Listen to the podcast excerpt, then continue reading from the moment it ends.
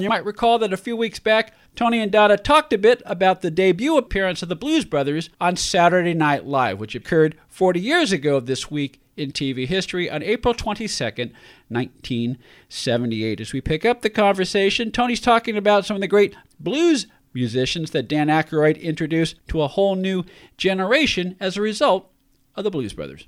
When you look at the caliber of talent that uh, Dan Aykroyd was put together to create the band, because Mm-hmm. you, know, you had uh, Howard Shore and Paul Shaffer, who were basically the Saturday Night Live Mm-hmm. band in the early years. Uh, Paul Shaffer, I think we all know. Howard Shore would later go uh, and do Paul Paul Shaffer, who did, who did a dead-on Don Kirshner. did a dead Yes. on Don Kirshner and introduced the Blues Brothers once as Don Kirshner. uh, and he, uh, yeah, he did. He did a couple of times Yeah. that that nailed it. And when Don Kirshner died, by the way, uh, on Letterman, Paul Shaffer, every every song was a you know like Monkees or or Boyce and Hart, and uh, you know just Mm-hmm. Well, he was- wonderful he was- tribute. he was the man with the golden ear. Yeah, it, just wonderful, wonderful. I thought musical tribute that Paul Shaffer played to Don Kirshner. I don't know how CBS was able to get away with all the license because other than the theme, every little intro, outro, all that, it was all some music associated with Don Kirshner. I'm sure they worked it out. I'm sure they worked it out. Yeah, they probably knew they had to work it out. Otherwise, Dave would have material for two weeks. Well, we couldn't play that because CBS won't let us do it. You know. yeah. Oh, yeah. I think it was much better that that they play along. Yes. Or, yes. Ed- or Ed- they Ed- would not hear the end Otherwise, of he it. would turn them into General Electric. yeah. What are we talking about? Uh, the Blues Brothers earning three top forty hits: "Soul Man," "Rubber Biscuit," Rubber biscuit. Rubber Biscuit and Give Me Some Lovin'. Yeah. I think Soul Man though was their signature song. I mean that's What year? What year did they do the movie? Uh, 1980. Okay, I re- what I remember. So I remember they were doing 1941 just before. Right, with Robert Yeah. Stack. Okay. The two things I remember the car, the big spectacular car chase with the police, with the black In- and white crashing in into each other Chicago, in yeah. Chicago. And I remember the show stopping number with Aretha Franklin. Oh, Yes. amazing. Which was amazing. That's why I think you know the, the movie soundtrack is so. Yeah. You have Aretha Franklin, you have Ray You Charles, um, John Lee Hooker, Yeah.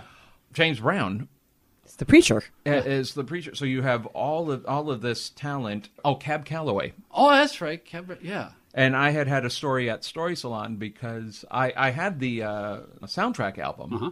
and my stepmother invited our pastor over, and this like right after Belushi died, and he's he I had my, my the album was on the kitchen counter when he walked in, and I thought I was going to get this horrible lecture about the you know because he had done several sermons on the evils of rock and roll. And he's looking at my Blues Brothers album, and he asked to borrow it Oh, wow. and uh, primarily he wanted uh, Cab Calloway singing Minnie the Moocher. Mm-hmm. And you know, I didn't know at the time what Minnie the Moocher is about. Um, uh, in modern society, we would refer to her as a coke whore. Yeah. Uh, you did not use that word in the song, but that's basically it is a love song dedicated to someone um, who exchanges services Yes. for cocaine. Yes. Uh, and you know, but he he you know, and and it just opened a dialogue about Cab Calloway, Bobby Darin, all that stuff. Um, just and getting to know. Oh wow, you are a preacher, but you love music. you know, it it was kind of a, a little eye opening uh, for me. But Kind of uh, humanized him. kind of Yeah, humanized him, and I think uh, uh, overall it was is a much better uh, uh, relationship. Uh, but look at the Blues Brothers band because you did have Paul Shaffer. He did. Uh, he was uh, the keyboard player for the Blues Brothers band. He was not in the movie because he was committed to Gilda Radner's Broadway show, which was Gilda Live from New York. And he was in sketches, and uh, actually, he did play. I think Don Kirshner in that as well, Yeah, I think you're introducing right. uh, Rhonda Slice. Yes. Uh, but he was uh, very, very um, instrumental in that. So, Uh, so to speak. yeah, I did. Uh, there was a little friction because John Belushi was very upset that he could not do the Blues Brothers movie. Uh, it was uh, the piano player, the keyboard player was uh, was it Murphy Dunn? I think you're correct. Yeah. Murph and uh, you know Murphy Murphy and the Murph Tones. You know, and they're playing the that character was written for Paul Shaffer, kind Ah. of the uh, the lounge character. You know, don't go changing. You know that was that was written for Paul Shaffer, and Paul Shaffer couldn't do it. Uh, Howard Shore, of course, you know, went on to do a lot of work in film. but you had Matt Guitar Murphy, uh, who uh, I think he's still around. He is uh, just an incredible blues guitar player, and you look at this guy, and he's all muscle. Yeah. His his arms are gigantic, and to watch him so eloquently play the guitar, and you'd usually see him on stage wearing a tight muscle T-shirt, something that you would see like The Rock wearing. Uh, you had, I know he's uh, one of the was it, uh, Donald Duck Dunn, um, who's no longer around. Lou Marini was the sax player, who was also the sax player, uh, I believe, with Saturday Night Live. Uh, Tom Bones Malone was the trumpet player, who became, uh, who then would later on play trumpet with Paul Shaffer and uh, and Letterman's band. Um, Alan Rubin, no, Alan Rubin was the trumpet player. Uh, Mr. Fabulous, uh, who did have some acting chops. His character had a little bit more to do. I know he he he died a couple of years ago. Um, who else was in the band? Um, Willie Hall was the drummer in the movies.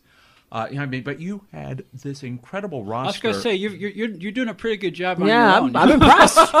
It's incredible, and and some of these people at the time they were only known in the world of blues. Yeah. So when Dan Aykroyd said we should get this guy, they're going, "Who is that guy?" And it's like, and then all after the Blues Brothers, not only were these guys made very well known and their bank accounts uh, very well uh, enhanced, but I would say Dan Aykroyd uh, primarily introduced a new generation, uh, uh, let's say a rock and roll pre uh, MTV generation, to uh, uh, something that is truly an American musical art form, which I think had been forgotten, you know, after uh, Elvis, you know, and you think so much of these of earlier uh, people that worked in rhythm blues were an incredible uh, influence on Elvis and Little Richard, and then of course the Beatles, and uh, you know, then after the British invasion, I think um, a lot of people kind of forgot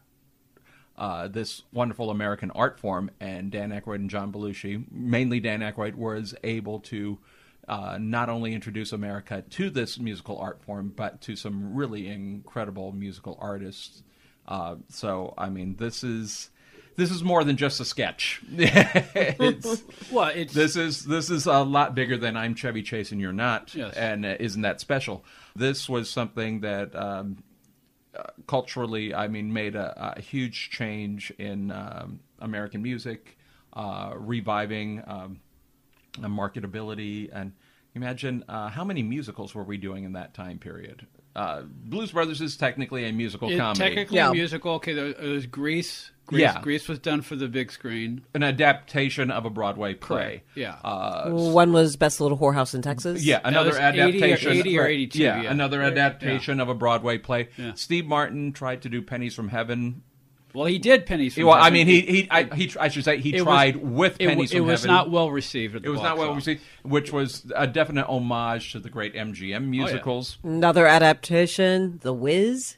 The Wiz, yeah. He's on down the road. So, you know, uh, so not only that, you had something that was not an adaptation, an adaptation of a. Broadway play. You had, you know, an original musical comedy, which elements of action and adventure, and the very dangerous John Landis directing. Uh, And- that that film was fun, and it holds up to this day. yeah, you know, to see, and uh, also we have to give a certain shout out to the city of Chicago and their mayor at that time, Jane Byrne, Uh, the city of Chicago, for 30 years prior, so you're, uh, to the Blues Brothers, would not allow a Hollywood film to shoot in their city. Mayor Daley. Mayor Daley Sr.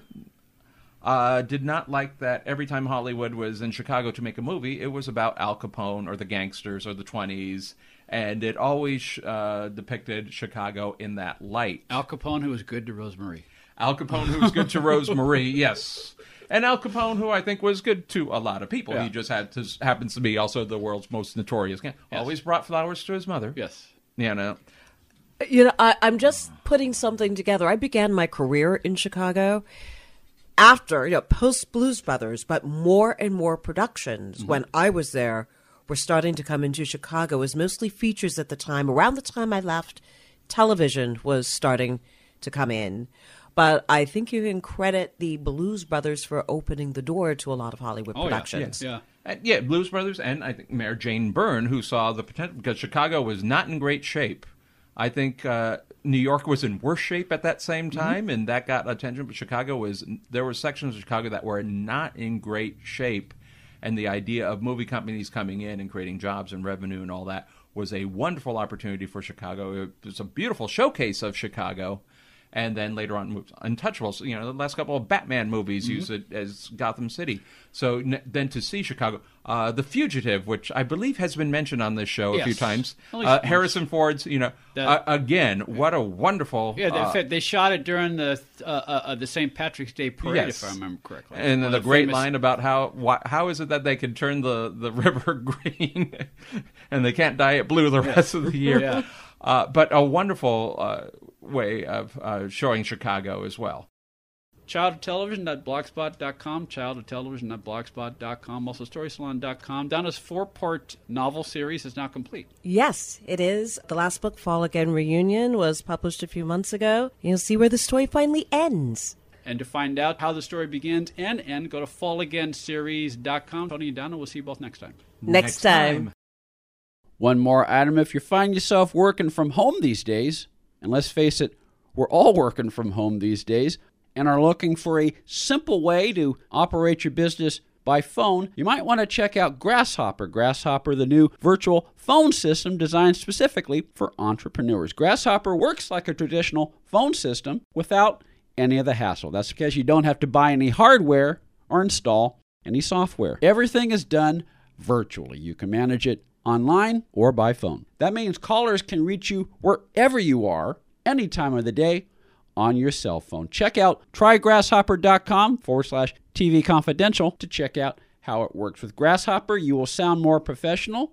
You can run your business from anywhere while keeping your work life and your family life separate. Go to trygrasshopper.com forward slash TV confidential and save $50 on your first order. You get a toll free or local number for your business with multiple extensions. You can set up each extension with custom call forwarding to any phone in the world, as well as send or receive text messages from your business number, get voicemails emailed to you as audio attachments, and a whole lot more. Plans start as low as 12 bucks a month, and there's a 30-day money-back guarantee. Go to trygrasshopper.com forward slash TV confidential and save $50 on your first order. That's trygrasshopper.com forward slash TV confidential. Trygrasshopper.com forward slash TV confidential. Be part of our conversation. If you like what you hear, have thoughts on this week's program, or have an idea for a future edition of TV Confidential, we'd love to hear from you. You can email us at talk at tvconfidential.net, talk at tvconfidential.net. You can also message us at facebook.com forward slash TV Confidential, x.com forward slash TV Confidential, or at TV Confidential on Instagram. And if you're listening to us on the TV Confidential podcast, please be sure to hit the subscribe button. This portion of TV Confidential is brought to us by our friends at Front Porch Realty, the community of realtors in the Northern Bay area of California that is committed to finding the solution that is best for their clients. Whether you're a first time home buyer or looking to sell or lease your property in Northern California, call Karen Strain at 415 886 7411 or visit frontporchrealtygroup.com for more information on how they can help you.